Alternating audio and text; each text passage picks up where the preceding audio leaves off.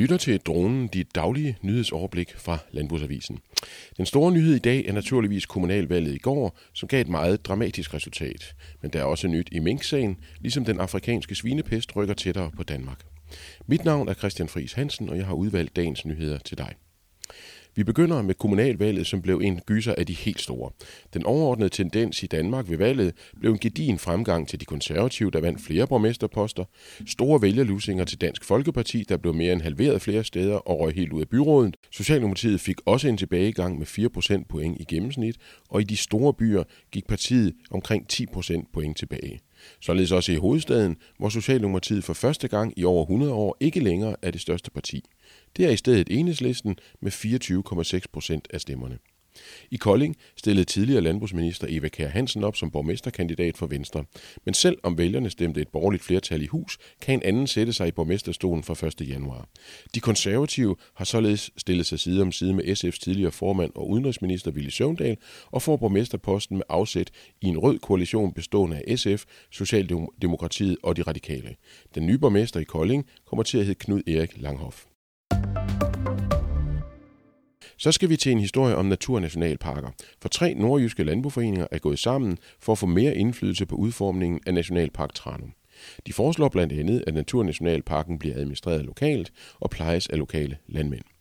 Tre nordjyske landboforeninger, NF+, Agrinor og Landbo Nord, angriber særligt disse punkter. De er modstandere af total indhegning af parken, de ønsker, at det er lokale kræfter, der skal pleje og passe nationalparken, og at de lokale bliver inddraget i langt højere grad. Det skriver Effektiv Landbrug. Parken er på 2.700 hektar og ligger på statsejede arealer. Formålet med parken er at give plads til naturen og give mulighed for naturoplevelser for mennesker samt øge biodiversiteten, skriver avisen.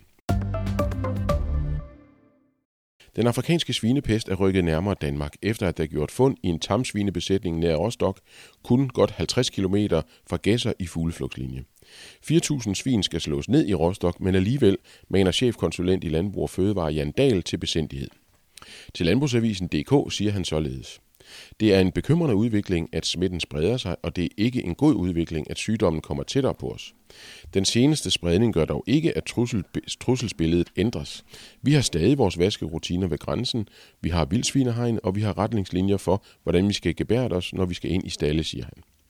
De tyske myndigheder ved endnu ikke, hvordan tamsvinebesætningen er blevet smittet med afrikansk svinepest. Hvis der er tale om, at smitten kommer fra vildsvin i området, så medgiver Jan Dahl, at situationen med svinesygdommen er ude af kontrol. Til sidst skal vi rundt om Mink-sagen og hvad der ligner tilbageholdelse af vigtige oplysninger.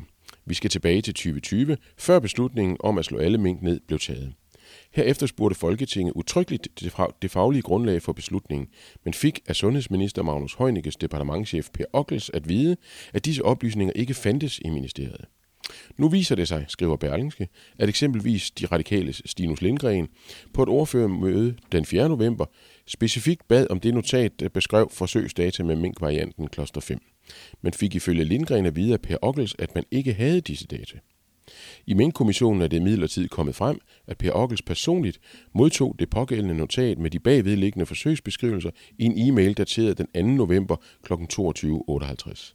Ifølge Sten Bønsing, professor i forvaltningsret ved Aalborg Universitet, ser det ud til, at Per Ockels skal have forbrudt sig mod forvaltningsloven.